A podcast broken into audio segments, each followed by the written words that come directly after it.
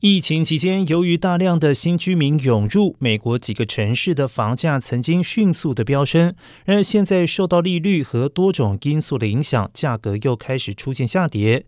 根据 Rayfin 的房市专家整理了今年二月和十月的数据，找到了每平方英尺价格下跌最多的地方。加州跌幅最大的是圣荷西，紧随其后的是奥克兰、沙加缅度，还有 Riverside。虽然圣荷西是加州房价同比跌幅最大的城市，但在整体榜单上只位列第三，位列榜首的是德州的奥斯汀。